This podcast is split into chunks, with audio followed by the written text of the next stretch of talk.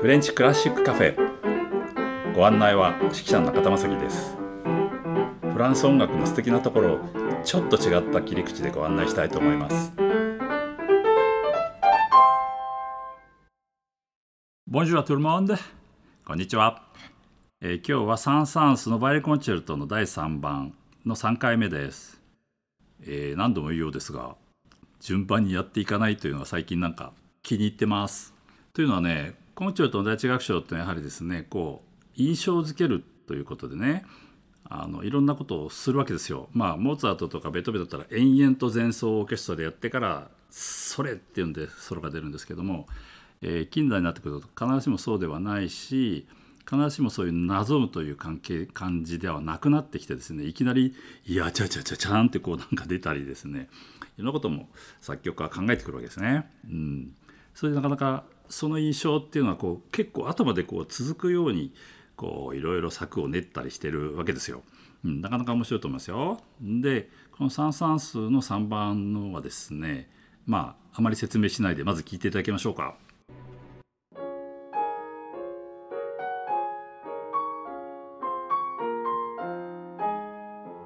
ここで使用していた音源は配信期限が過ぎたのでお聞きいただけません。あしからずご了承ください。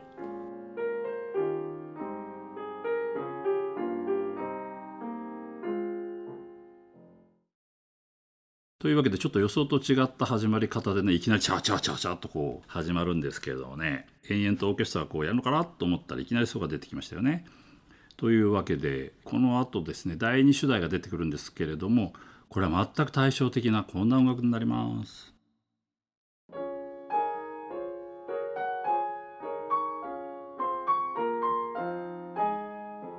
ここで使用していた音源は配信期限が過ぎたのでお聞きいただけません。あしからずご了承ください。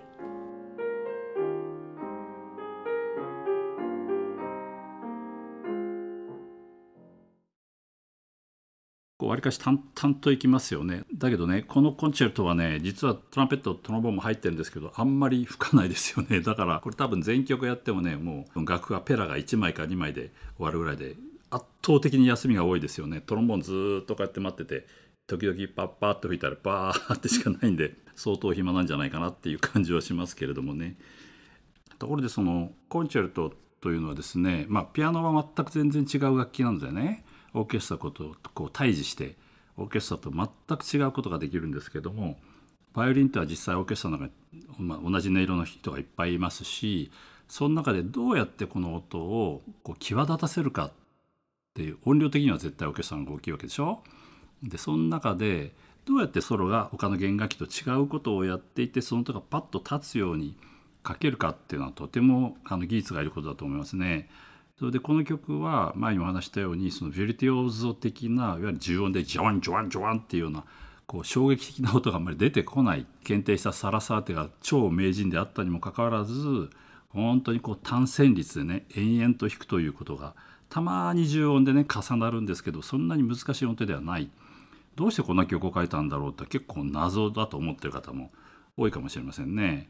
ですからまあサン・サンスがおそらく目指したのはこのサラサーテの技術ではなく音楽性なんではないかなということですね。それはこのやっぱり第一主題よりもこの第二主題の方にねそういう思いが少し入ってるんじゃないかなっていう気はします。でこの第一楽章のコーダ集結部というのは、ね、それが見事に凝縮されています。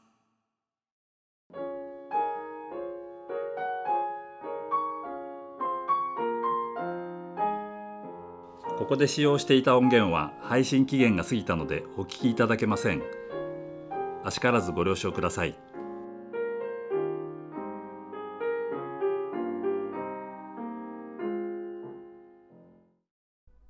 では前回に引き続いて、えー、バイオリニストの浜さんにお話を伺います。フランス国立管弦楽団にね長年在籍されていたということでまあ主にねあの指揮者の話を伺おうと思っているんですけれどもね。まあフランス単位はとてもこう印象的だったと。でとってもこう音楽をねあの一緒にやって楽しい指揮者だったっていう話をされてましたけどじゃあそうじゃない人もいたのかっていう 話なんですがまあこれはもう枚挙にいとまがないということですけども代表誰か一人ってことになるとえロリン・マゼールということになりました。浜さんはマゼールにインタビューに行ったことありますでしょあります。うホテルアテネに。そうそうそう。僕その時一緒に行ってたのよ。そうでしたっけ、あとあと藤川さんも一緒だったけどなんか彼女全然喋らなかった、うん。そうなんか。私も喋らなかった、あの頃はママセルのインタビューなんて頼まれただけでドキドキしてたから、うん、でマゼールの部屋に行って喋ってたんですよね。そうですそうですあじゃあ一緒に行ったんだよ。そうだわ。じゃあ 俺とアンサンブル。そうです、うん、プラザアテネだからすすごい部屋かなと思ったら意外とシン意プルな。外とシンプルでそうそうそうそう。大した部屋ではないっていう印象はあります。それこそ天外ついてるようなベッドかなと思ったらすごいそうんそうそれからまた広々としてるとかそうそうそう。そうでもなかったです。で割と白っぽかったんですそうよ白っぽかったの。すごいよく覚え突然。ササゴビアン多分あのその時期だったらねマゼールがあのホルンになんか結構くせ者がいませんでした？あの指揮者に立てつく人がいませんでした？オーケストラで。オーケストラの中は意外と立てつく人はいましたね。オーケストラあのホルンだけじゃないけど あのみんなうぬぼれてるんですよ、僕はであのただリハーサル結構ほらねラジオフランスって忍び込めたから昔はね。だから多分マゼールが振った時にですねベートーベンの5番やった時やったんですよ、はいはいで彼スコア持ってきてなくって全部覚えてるからね。もちろんもちろん。それでこうやりながらあの練習番号も全部覚えてるわけそう全部。A とか B とか全部言って。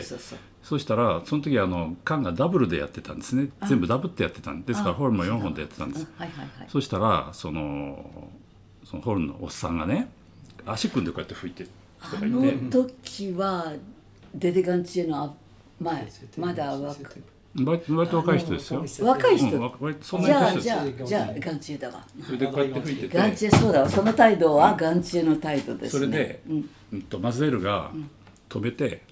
ちょっと待ってと。そこは俺はねホルンがダブって4本で吹けって言ったじゃないか。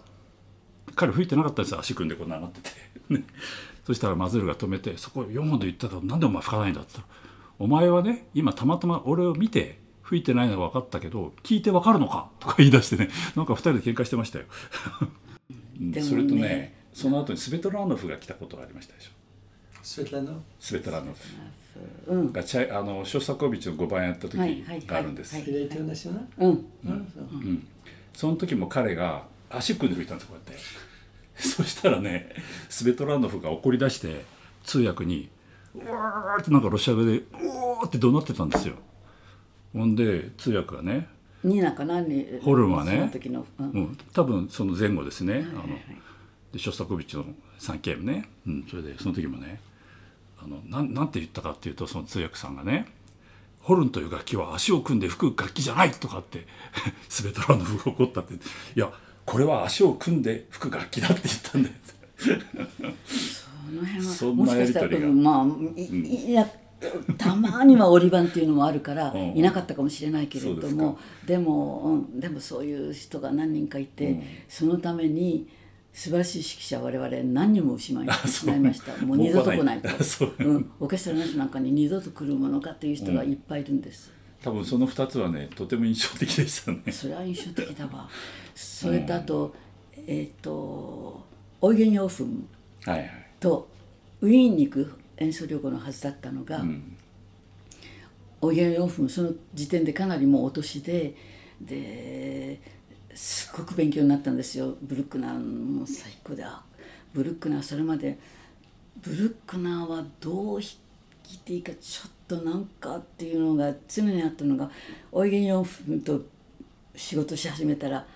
あこれかっていう感じのものがあって、ですごく勉強になったのにおいげん4分がウィーンに行かれなくなってしまってそこであのサロネンがああはい。やってきたんですよ、かあの代理に、サロネンまだ23だか25だかものすごく若くて、でオイゲン・オフも80いくつでしょ？お大御所の素晴らしい。でサロネンはまだまだ若い今やっとこうちょっと目がっていう人時だったからそうしたらもう私たちのオーケストラの人間がふんなんていう感じですっごい態度でそしたらサロネまあ仕方なくコンサートだけはウィーンのコンサートはきちんとやったけども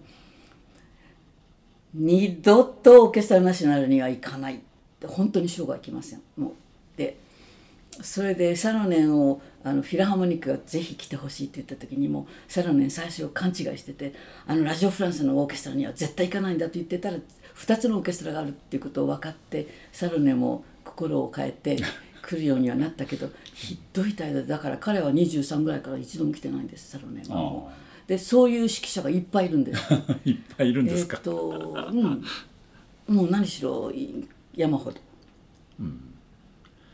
あのどうしてこういう話になるかっていうとやはりそのプレイヤーのね特に管楽器はねとってもこうプライドが高いというか自信もあるしその現代ってそうです そのなんか音楽に対するねこう確固たる信念がやっぱりねでも確固たる信念って言ってもね、足を組んで仕事をするっていうのは 確固たる信念のうちに入らないと思うから私は。あなた人格的にもやっぱりそうなんですかね。でもねデデガンチエはなかなかいい人で私たち友達ではいい友達っていう感じの人なんだけど、あのーまあ指揮者にはやらしとけるものかという考えがあるのかもしれない。こう今の言い方。こう、うん、あるかもしれない、それは分からない。あのハープのはい。カンブランの、うん。とセオはすあれでしたっけ？オーケストラナショナルでしたっけ？すナショナルでした。C'est le premier jour,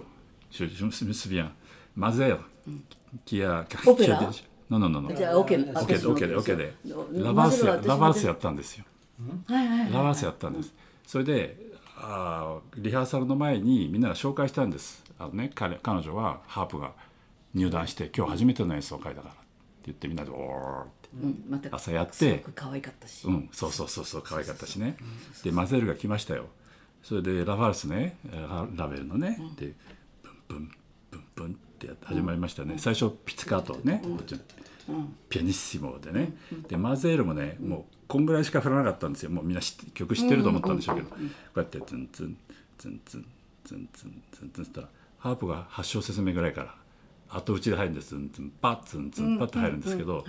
ほとんどこっち聞こえないですよね本当ピアニッシモでやってたらねほんでね彼女落ちたわけ1回目、たらマゼールがねキッて止めてね、でまあフランス語で言うと「Vous pouvez compter jusqu'à 8」とか言って。あ今のはね「お前は8まで感情できるか?」っていうことをね言ってねみんなね「うえー」ってなんて意地悪なんだって「ケルメショーン」とか言ってね、もうマゼルトの仕事が一番量が多いかもしれない。ああそう。当然。うん、1990年に辞めるまで。やめるまでね、うん。あのー第一客員指揮者その後何年かから